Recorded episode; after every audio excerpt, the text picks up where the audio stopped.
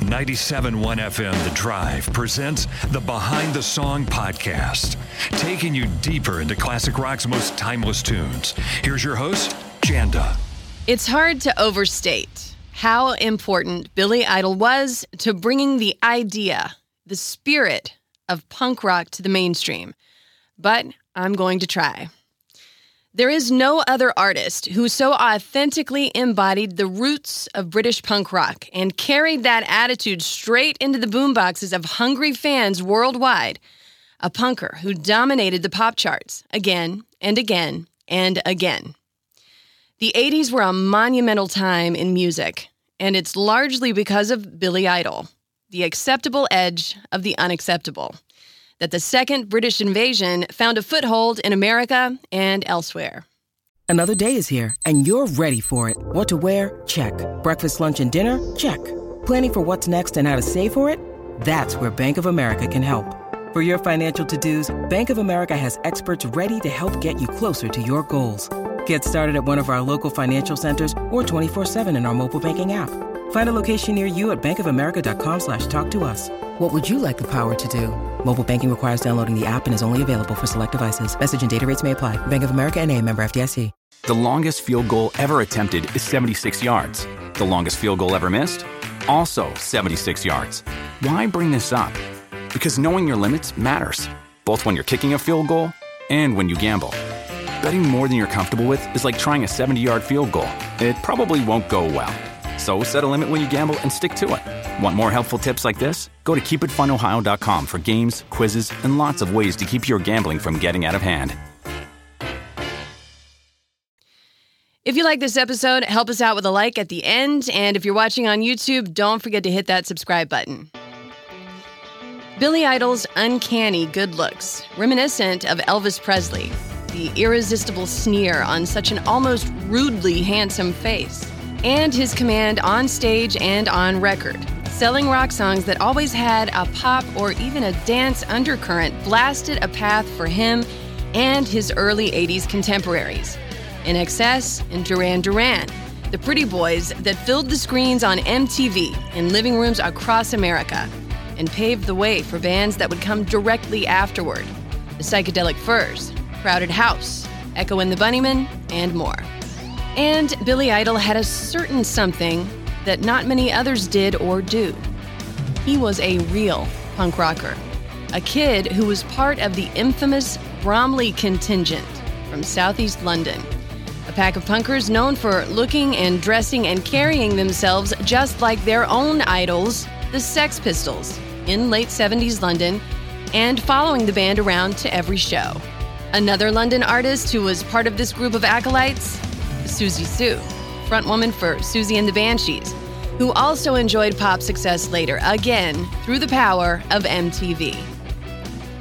Idol rose up from being a fan to singing and playing guitar, and by the late 70s, he was the very young frontman for the seminal punk band Generation X. What was different about Generation X was that they didn't run away from their influences, unlike the Sex Pistols, who disdained pretty much everything, and to a large degree, The Clash, who always had a social or a cerebral message in their punk rock songs. Generation X embraced the music of their predecessors, the Stones and the Beatles, admitted that they loved the singles from those bands, and incorporated the pop side of garage rock from those bands into their own songs. They released three albums and were one of the first punk rock bands to perform on top of the pops in Britain, which pretty much says it all to underscore the point.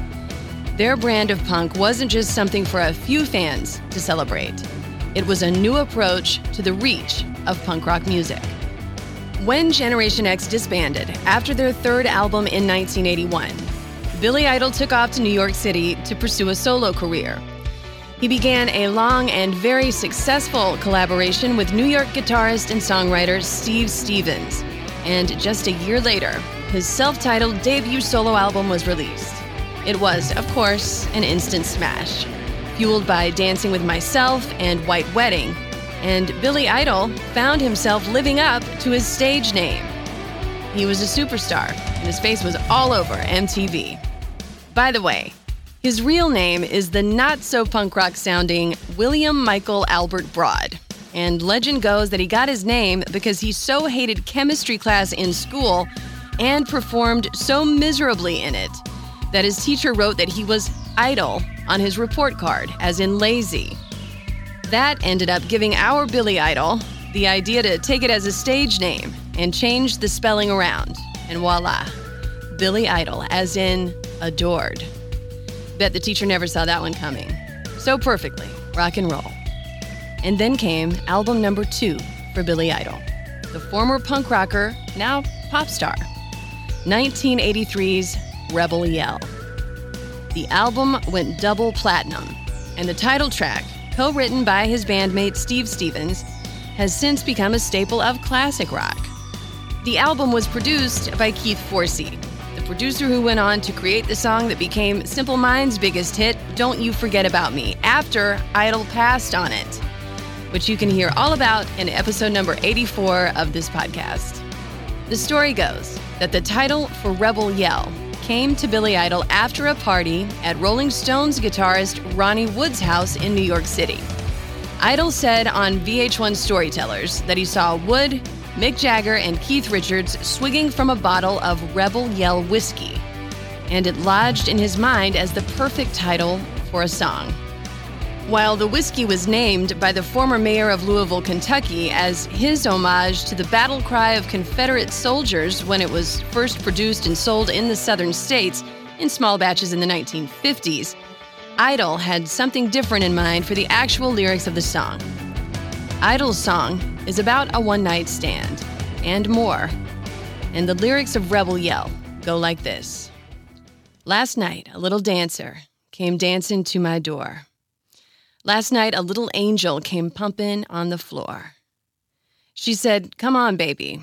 I got a license for love. And if it expires, pray help from above, because in the midnight hour, she cried more, more, more. With a rebel yell, she cried more, more, more.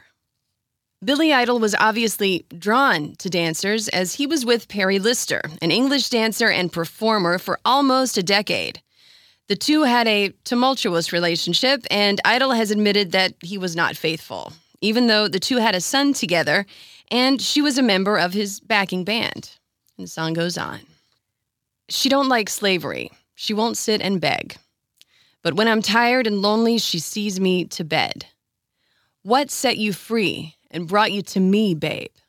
What set you free? I need you here by me. Because in the midnight hour, she cried more, more, more. With a rebel yell, she cried more. Let's be honest. By his second successful solo album, Billy Idol was no stranger to the spoils of rock stardom. And he also wasn't shy about writing a song seemingly about a passing passion, singing it with that Billy Idol edge that is so effective. And then there are the next lines in the song, one of the only songs in the rock canon that contain a reference to a 7 Eleven, and this scene straight from the New York City streets. He lives in his own heaven, collects it to go from the 7 Eleven. Well, he's out all night to collect a fare. Just as long, just as long as it don't mess up his hair. That's a guy making a connection in the 7 Eleven to score some kind of substance that will take him to his own heaven. Fair to note that not too many years after these lines were written, Billy Idol was locked in a battle with his own drug addiction, which he has luckily beaten. And so, given that knowledge, the next lines take on different context and how the empty passions of a one night stand are a good analogy for the hollowness of chasing a burgeoning addiction. I walked the world with you, babe, a thousand miles with you. I dried your tears of pain, babe, a million times for you. I'd sell my soul for you, babe, for money to burn with you.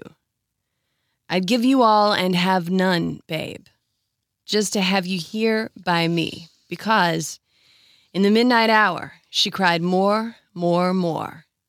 With a rebel yell, she cried more. And the song ends with Idol repeating the word more with that rebel yell that he created. The one word more, underlining several things all at once. The only memorable thing about a fleeting encounter with a stranger, giving voice to the cravings of an addict, and of the attitude of 1980s Billy Idol, and indeed of the appetites of the me generation in the 1980s period. With Kizik hands free shoes, motion sounds something like this. Kizik helps you experience the magic of motion. With over 200 patents and easy on, easy off technology, you'll never have to touch your shoes again. There are hundreds of styles and colors, plus a squish like nothing you've ever felt. For a limited time, get a free pair of socks with your first order at kizik.com/socks. When you need mealtime inspiration, it's worth shopping Kroger, where you'll find over 30,000 mouthwatering choices that excite your inner foodie. And no matter what tasty choice you make, you'll enjoy our everyday low prices, plus extra ways to save, like digital coupons worth over $600 each week. You can also save up to $1 off per gallon at the pump with fuel points. More savings and more inspiring flavors make shopping Kroger worth it every time. Kroger, fresh for everyone. Fuel restrictions apply. Of course, it became a hit. In later albums, Billy Idol would have success with once again embracing the music that his punk rock predecessors would have steered clear of. Covers of Motown and Stax recordings of To Be a Lover, Mony Mony, and Hot in the City were also hits, taking bedrock popular songs and infusing them with the toughness that is his musical trademark. But in 1990, tragedy struck when Idol almost lost his leg in a motorcycle crash in Los Angeles. That accident resulted in a steel rod being placed in his leg, and it sidelined his burgeoning acting career, too. His role as a friend of Jim Morrison's in Oliver Stone's film The Doors was diminished because of his recovery, although he's still in the film. And he was set to star as the villain in James Cameron's Terminator 2 movie, but he was recast completely after the crash. Idol became hugely interested in technology in the 90s and made his last album for over a decade in 1993. That album, Cyberpunk, was a concept album created entirely on his home computer and was promoted using only digital media, a first for a mainstream artist. Maybe a little ahead of its time, it didn't do very well. And about a year after that, Billy Idol collapsed outside of a Los Angeles nightclub after a bender. While he never married, Idol actually has two children his son with Lister and a daughter from a previous relationship. And after that incident, he decided that he didn't want his kids to be without a father, and he stopped taking hard drugs completely. In 2021, he reunited with his old collaborator, Steve Stevens, and released an EP called The Roadside on George Harrison's label Dark Horse Records. On it, he deals with the after effects of that fateful motorcycle crash, sung by a former punker who had experienced every single one of life's highs and lows. His autobiography, Dancing with Myself, was released in 2014, and it is one of the most candid books about a rock and roller's life that you can find. It became a New York Times bestseller, and Idol said of the memoir, I'm going out on a limb here, so watch my back. And it's that openness, the danger of being Billy Idol, that has made him so fascinating to fans since he exploded onto our TV screens and radios in the 80s, when he became not just a punk rocker, but our own blonde rebel, yelling for more, more, more. I'm Janda, and this has been Behind the Song. Special thanks, as always, to Christian Lane for the music you hear on these podcast episodes. If you like it, give it a thumbs up. If you're watching on YouTube, don't forget to hit that subscribe button. And you can also watch excerpts of all these videos on the Behind the Song TikTok channel. Thank you for being a part of the Behind the Song family, and on the way, much more rock and roll.